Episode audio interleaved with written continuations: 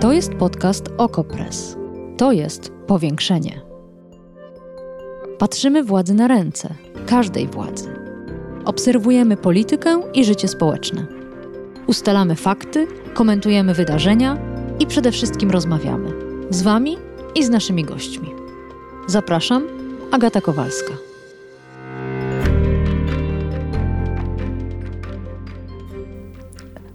Sędziowie Trybunału Julii Przyłębskiej, w tym trzech dublerów, podjęli wczoraj decyzję w sprawie poszanowania przez Rzeczpospolitą Polską prawa wspólnotowego. Uznali, że traktatów szanować nie trzeba. W tym celu zebrał się pełny skład Trybunału plus sześć stron postępowania, odbyło się pięć rozpraw, a sam przedmiot rozważań był wręcz fundamentalny. Mimo to uzasadnienie decyzji zajęło sędziemu sprawozdawcy kwadrans to jest mniej niż będzie trwał ten odcinek powiększenia.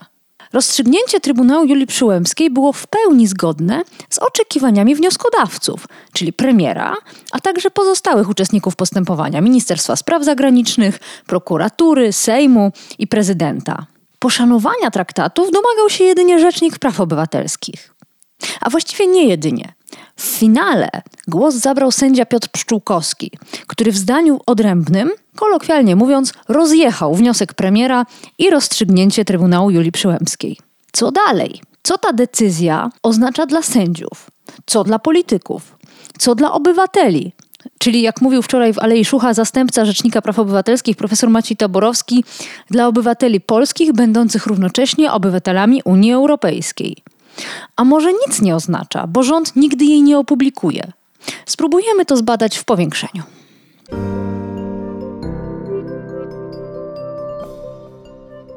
A naszym gościem jest pan Jakub Jaraczewski, koordynator do spraw badań w Democracy Reporting International, czyli organizacji pozarządowej z siedzibą w Berlinie. Dzień dobry.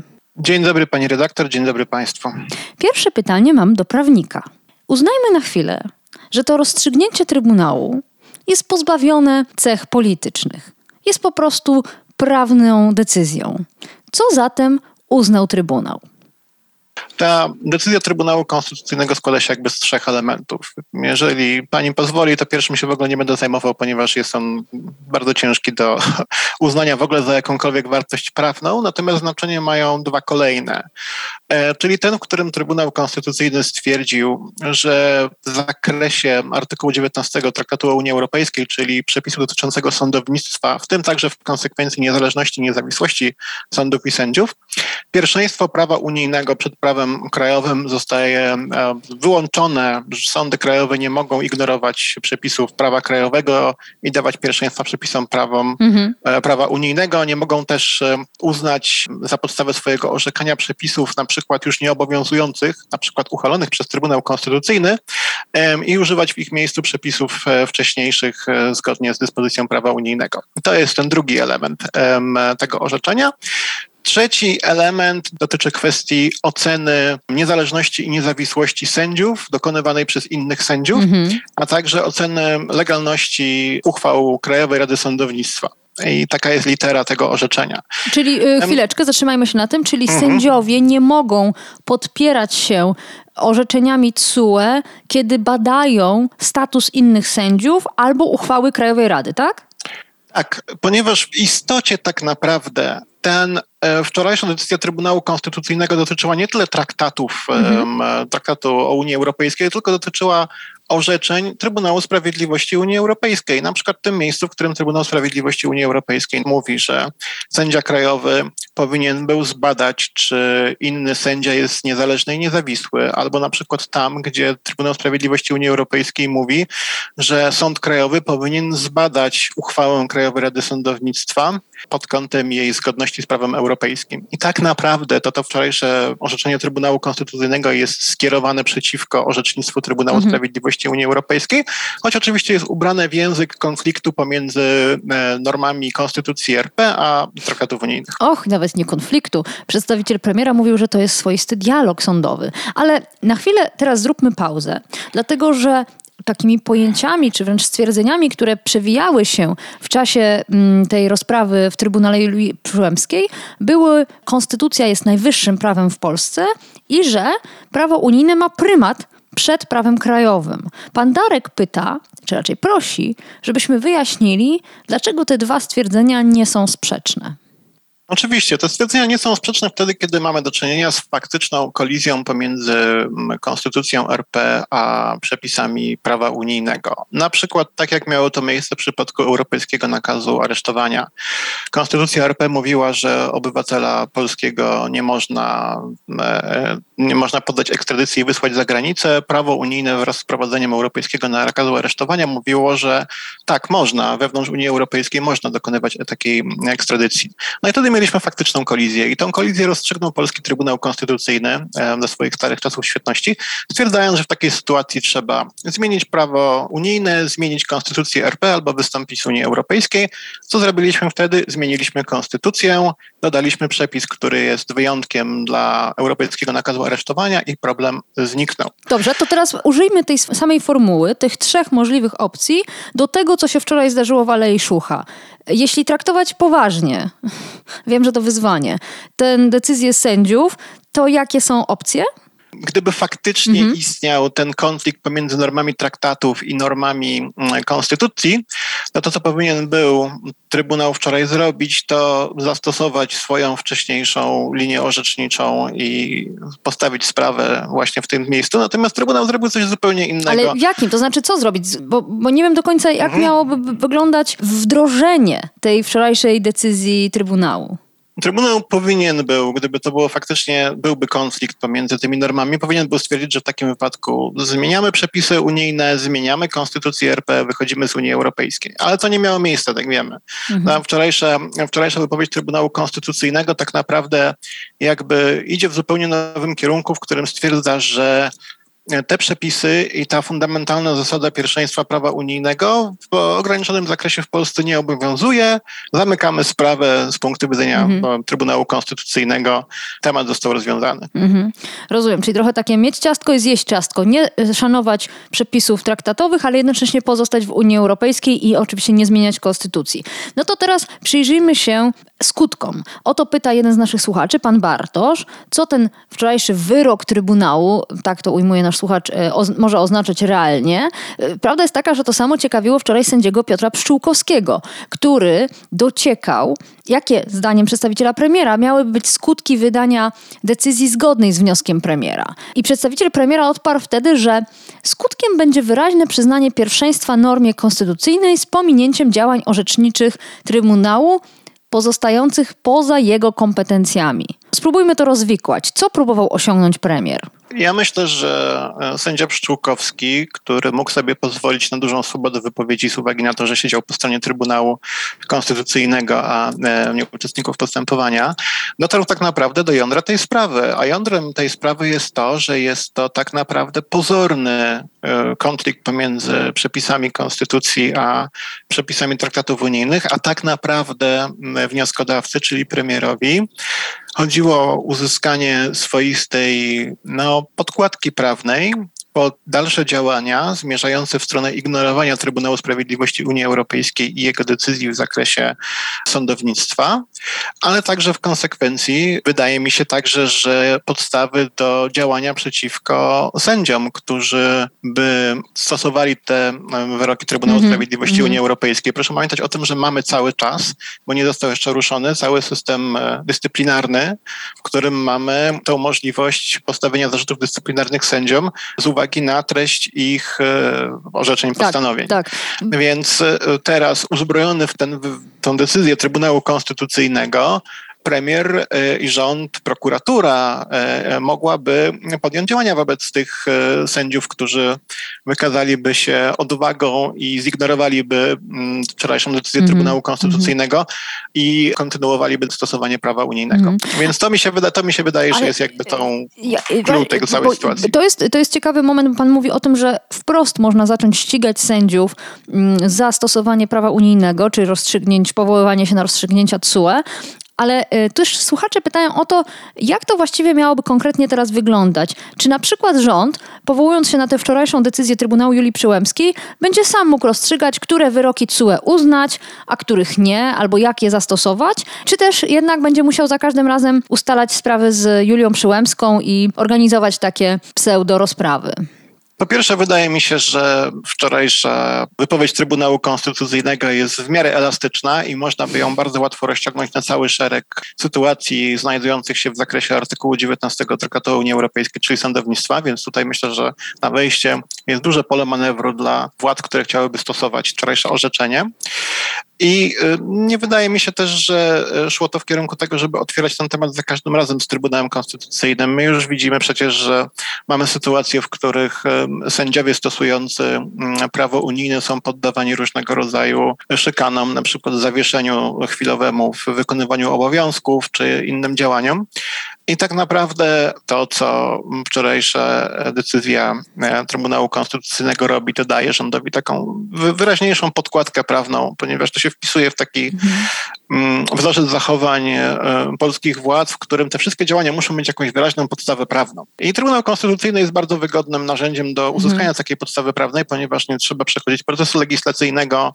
No jasne, nie to trzeba, nie trzeba niczego negocjować. E, Senat kontrolowany przez opozycję, który jakimś tam e, tym przeszkodą jest, nie wchodzi w rachubę i to tak naprawdę rozwiązuje bardzo wiele problemów. Mm, tak mm. samo przecież było z wieloma wcześniejszymi orzeczeniami Trybunału Konstytucyjnego, które nie można odczytać inaczej jak to, że były rezultatem politycznego zamówienia i były tak naprawdę takim politycznym zabiegiem ubranym w szaty wyroku sądowego i nie inna była wczorajsza decyzja, która tak naprawdę jest wykonaniem e, takiego politycznego zadania i ma służyć celom politycznym. No, dowodem na to jest choćby e, sam fakt, że uzasadnienie zajęło sędziemu Sochańskiemu 15 minut w tak ważnej sprawie. E, jednocześnie zdanie odrębne, o którym zaraz powiemy, sędziego Piotra Pszczółkowskiego zajęło o wiele więcej czasu. Było porządnie napisane, było klarowne, wielowątkowe, co oznacza, że sędzia Pszczółkowski już od dawna znał rozstrzygnięcie. Miał czas przygotować swoją opinię. Zatem wydaje się, że to tylko była kwestia wybrania daty, czy, i, i, te wszystkie rozprawy były pewnego rodzaju teatrem, ale do tego już jesteśmy przyzwyczajeni. No ale właśnie, zajrzyjmy do tego zdania odrębnego sędziego Piotra Pszczółkowskiego, który, przypomnę Państwu, jest byłym posłem Prawa i Sprawiedliwości. Został wybrany w ramach tej tak zwanej dobrej zmiany w czasie przejmowania Trybunału Konstytucyjnego, a on wczoraj powiedział tak: Wyrok ten nie prowadzi do unieważnienia orzeczeń CUE. Wyroki Trybunału nie mają bowiem mocy kasowania wyroków CUE ani uchylania wykładni prawa Unii Europejskiej. Ale jednocześnie mówił, Wniosek premiera dąży do podważenia zasad TSUE, chce legitymizować działania rządu i parlamentu w ramach tzw. Tak reformy sądownictwa. I mnie się te dwie wypowiedzi wydają sprzeczne. Jak oceniać to, co Pszczółkowski próbował e, pokazać? Wydaje mi się, że po pierwsze, tak jak e, sędzia Pszczółkowski mówił, te wczorajsze wydarzenie dla decyzji Trybunału Sprawiedliwości Unii Europejskiej, dla luksemburskiego sądu, dla sądów w innych krajach członkowskich e, nie ma mocy wiążącej, w sensie takiej, że mhm. E, nie jest tak teraz, że Trybunał Sprawiedliwości Unii Europejskiej spojrzy na to, o, Polski Trybunał Konstytucyjny orzekł w ten sposób, no to w takim wypadku zmieniamy zdanie. I nie zrobią też tak sądy w innych krajach. Więc to jest, to jest jakby jedna rzecz. Natomiast jeżeli chodzi o drugą rzecz, no to faktycznie wydaje mi się, że sędzia Pszczółkowski wczoraj wypowiadając się trafił w to miejsce, w które z oczywistych powodów, wokół, oczywistych powodów, wokół którego troszeczkę kluczyć musiał Rzecznik Praw Obywatelskich, czyli tego, że to jest pozorny konflikt, że to jest jakby przeniesienie na płaszczyznę kolizji pomiędzy normami konstytucji a normami traktatów unijnych e, problemu, który jest naprawdę tak naprawdę problemem, który można sprowadzić do tego, że władzom polskim nie podobają się orzeczenia Trybunału Sprawiedliwości Unii Europejskiej, mm. ponieważ te tryb, orzeczenia Trybunału Sprawiedliwości Unii Europejskiej utrudniają deformę, bo tak chyba należy ją nazwać, e, sądownictwa w Polsce. Mhm. To jeszcze jedna sprawa. W internecie od wczoraj krąży mapka, która wskazuje, że wiele krajów unijnych, Niemcy, Litwa, Francja, Włochy, Hiszpania, uznawały wyższość konstytucji krajowej nad prawem unijnym poprzez decyzje swoich sądów konstytucyjnych. To ma wskazać, że Polska nie znalazła się wczoraj w żadnej nadzwyczajnej sytuacji, że jest to dozwolone, normatywne zachowanie państw członkowskich. Czy miałby Pan na to jakąś odpowiedź? Moja odpowiedź wraca do tego, co mówiłem już wcześniej. W bardzo wielu krajach unijnych mamy rozwiązanie podobne do tego, które zastosował polski Trybunał Konstytucyjny wcześniej w sprawie europejskiego nakazu aresztowania, czyli tego, że w razie, kiedy mamy konflikt, realny, faktyczny konflikt pomiędzy normami, pomiędzy normami prawa unijnego a konstytucją danego kraju, to trzeba go rozstrzygnąć właśnie na przykład między innymi w sposób trzech wyjść, czyli e, opuszczenia Unii, zmiany konstytucji czy zmiany prawa unijnego. I tak wiele krajów rozstrzyga ten, mm, rozstrzyga ten konflikt, ale tak naprawdę to, to, z czym mieliśmy do czynienia wczoraj, nie jest takim konfliktem. To jest sporem pomiędzy polityczną wolą władzy a orzeczeniami Trybunału Sprawiedliwości Unii Europejskiej. Ale zaraz, zaraz, zaraz, bo w, ty, w, czasie tych wszystkich rozpraw, które śledziliśmy od lipca, wielokrotnie pojawiało się jako przykład rozstrzygnięcie Sądu Konstytucyjnego niemieckiego, który właśnie sprzeciwił się, czy stanął wbrew orzecznictwu TSUE. I to, na to powoływali się wszyscy przedstawiciele władz y, politycznych. A pan mówi, że tego nie można porównywać tego, co się stało wczoraj w, w Polsce z tym na przykład, co zrobili Niemcy. Dlaczego? Z kilku powodów. Pierwszym jest taki, że na przykład bardzo często przywoływane niedawne orzeczenie niemieckiego Federalnego Trybunału Konstytucyjnego dotyczącego Europejskiego Banku Centralnego i zaciągania przez ten bank pożyczek dotyczyło jakby zupełnie innej materii, czyli nie fundamentalnych zasad traktatowych, zasady pierwszeństwa prawa unijnego, zasady niezależności sądownictwa, tylko szczerze mówiąc dość peryferyjnego obszaru, którym jest zakres kompetencji Europejskiego Banku Centralnego i tego, w jaki sposób on był ale to ma znaczenie, bo właśnie ja już też się spotkałam z tym argumentem, że są kwestie fundamentalne, w których po prostu nie ma możliwości się nagle wyłączyć y, bez zmiany prawa, bez zmiany traktatu mhm. czy konstytucji, e, czy też po prostu opuszczenia wspólnoty. I są te kwestie, tak jak pan powiedział, lokalne, y, drobne, y, jakoś tam mniej znaczące. Ale to można tak rozdzielać, przecież prawo to prawo. Mm, tak, ale tak jak w każdym e, porządku prawnym, w którym mamy normy fundamentalne, czyli na przykład przepisy Konstytucji RP czy traktatów unijnych, i mamy też przepisy dalszych rzędów, które e, nie mają tak e, doniosłej mocy. Więc tak naprawdę i w każdym porządku prawnym jest to zorganizowane, jest to oczywiście zorganizowane inaczej, ale w wielkim skrócie można tak stwierdzić, że mamy jakby te normy wyższego rzędu i mamy te normy mamy te normy niższego rzędu. I tak naprawdę ta niemiecka sytuacja dotyczyła problemu z perspektywy wczorajszego kwestii peryferyjnego. I e, na dodatek jeszcze niemieckie orzeczenie sprowadzało się tak naprawdę do stwierdzenia, że Trybunał Sprawiedliwości Unii Europejskiej wykroczył poza traktaty, ponieważ traktaty i prawo unijne nie przyznają mu bezpośredniej kompetencji do oceny Europejskiego Banku Centralnego w danym zakresie. No to jest coś zupełnie innego niż stwierdzenie, że Trybunał Sprawiedliwości Unii Europejskiej, że przepisy, fundamentalne przepisy traktatów, artykuł pierwszy, który w ogóle jest jakby takim wstępem do całego traktatu o Unii Europejskiej, e, czy też artykułu czwartego, czy artykułu drugiego, czy dziewiętnastego, e, są niezgodne z konstytucją i e, że Trybunał Sprawiedliwości Unii Europejskiej wypowiadając się w temacie tych fundamentalnych kwestii działa poza swoimi kompetencjami. I to wszystko krąży wokół argumentu, o którym jeszcze dzisiaj nie rozmawialiśmy, ale pozwolę sobie mhm. przytoczyć, że Trybunał, że Unia Europejska nie ma kompetencji do tego, żeby regulować w jaki sposób polskie sądownictwo otóż to, jest zorganizowane. Otóż to, otóż to, bo to rząd się. cały czas to podnosił, że to nie mhm. chodzi o żadne fundamentalne kwestie, tylko organizację sądownictwa, ta pozostaje w mocy e, danego państwa i nic Trybunałowi czy Komisji Europejskiej do tego. To ja pozwolę sobie jeszcze raz tutaj powtórzyć to, co Rzecznik Praw Obywatelskich też podnosił.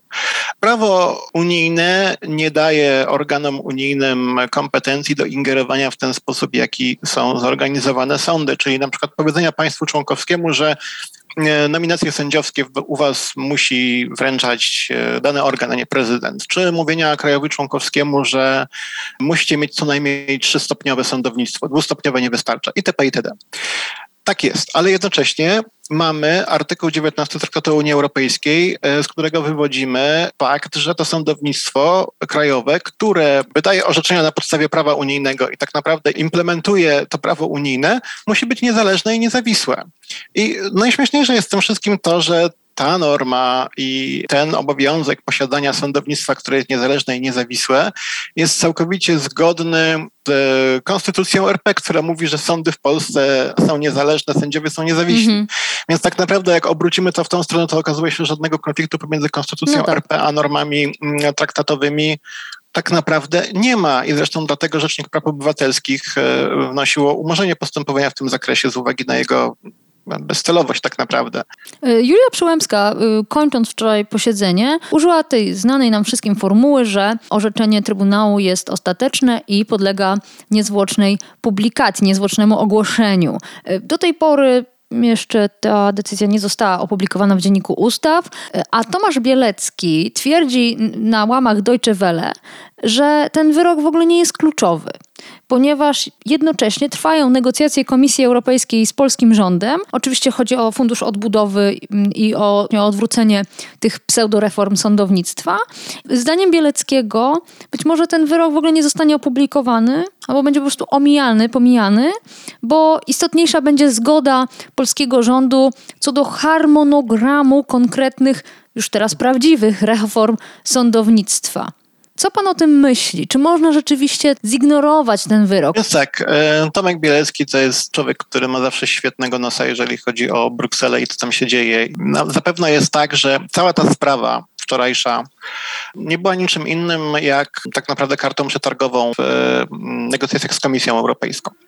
I całkiem możliwe jest to, że rząd albo nie opublikuje tego wyroku, i może to tak naprawdę robić w nieskończoność, no bo powiedzmy sobie szczerze, kontroluje wszystkie organy, które mogłyby ewentualnie w jakikolwiek sposób mu mm, e, e, wyciągnąć jakieś konsekwencje z tego, no bo chyba nie wyobrażamy sobie, że prokuratura Zbigniewa Ziobry i, Bogdana Świączkowskiego zacznie ścigać Mateusza Morawieckiego za nieopublikowanie wyroku Trybunału Konstytucyjnego. To, to, to raczej się nie starzy.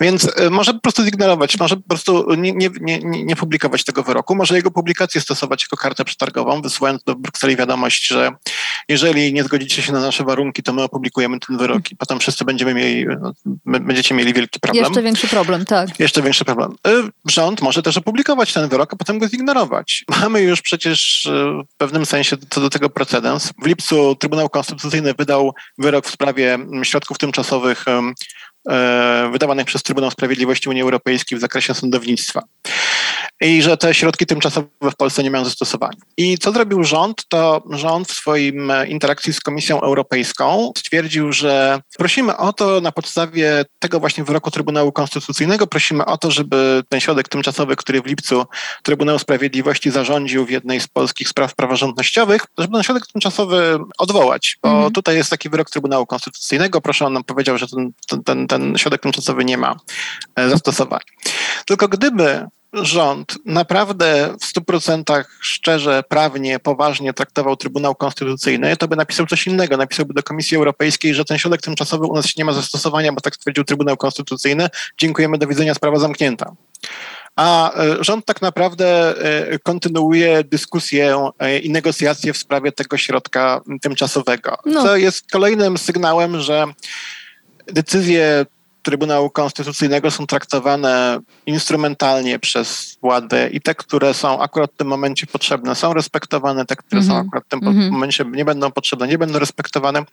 I jest całkiem możliwe, że po prostu rząd w ramach dogadania się z Komisją Europejską zaproponuje, że to będziemy ignorować ten wyrok. On tam sobie będzie, ale my nie będziemy go stosować. Mm -hmm. Tak się umawiamy. A jeszcze na koniec. Izba Dyscyplinarna Sądu Najwyższego stała się przedmiotem rozstrzygnięć CUE. To samo dotyczy ochrony sędziów, ale Trybunał Konstytucyjny, czy też właśnie ten pseudotrybunał, z którym mamy teraz do czynienia, nie jest wciąż oceniany przez e, Trybunał Sprawiedliwości Unii Europejskiej, mimo że choćby wczoraj widzieliśmy, że jest to sąd, który zajmuje się prawem europejskim. Dlaczego? Jak to rozumieć? Bo e, mówię o tym też w kontekście tych negocjacji komisji z polskim rządem w sprawie reformy e, sądownictwa, przywrócenia praworządności. Przecież Trybunał jest tu kluczowy, ale CUE się nim nie zajmował. Nie wiem, na ile zajmuje się nim komisja. Czy mógłby Pan tutaj troszeczkę to rozjaśnić?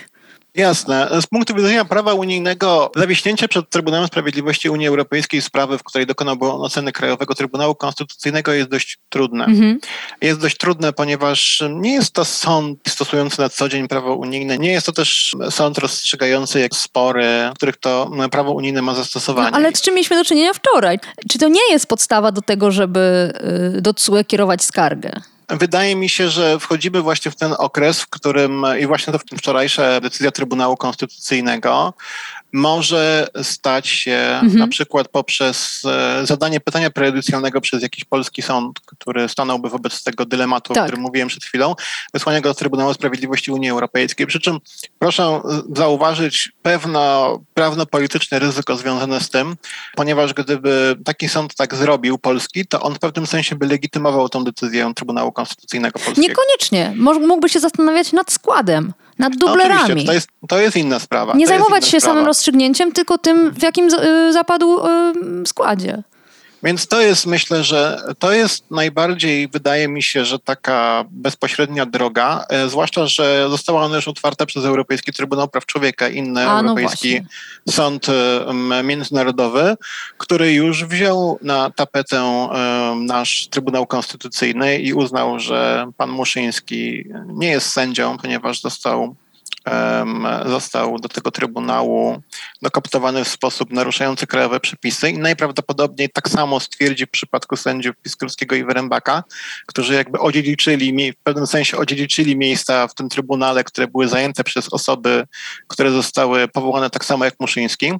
I to byłaby jakaś droga, ale proszę pamiętać o tym, że mamy tutaj do czynienia z takim żywym dialog, w cudzysłowie dialogiem i w Trybunale Konstytucyjnym wisi już sprawa wniesiona przez prokuratora generalnego, którym on stwierdza, że Europejski Trybunał Praw Człowieka nie ma kompetencji do oceny e, Oczywiście. Polskiego Trybunału Konstytucyjnego, ponieważ tam się nie realizuje prawa do sądu i to w ogóle nie jest Oczywiście. sąd, nie jest Trybunał. Oczywiście, I myślę, że... za chwileczkę umówimy się na kolejną rozmowę, w której będziemy dokładnie powtarzać te same kwestie, czyli zastanawiać się, czy ETPC z kolei e, jest sądem, e, którego Polska nie szanuje. Ale to zostawmy sobie na kolejną okazję. Także Trybunał Konstytucyjny Polski jeszcze przed Trybunałem Sprawiedliwości Unii Europejskiej jako przedmiot oceny nie wylądował, ale myślę, że to jest, to jest kwestia czasu. Tutaj sprawa jest trochę bardziej skomplikowana niż w przypadku sądów powszechnych czy administracyjnych, ale to przy tej eskalacji tego konfliktu, ja myślę, że pytanie prejudycjalne skierowane do TSUE mm, o to, czy w tym składzie polski e, Trybunał Konstytucyjny jest w ogóle sądem, to jest kwestia czasu. Mm.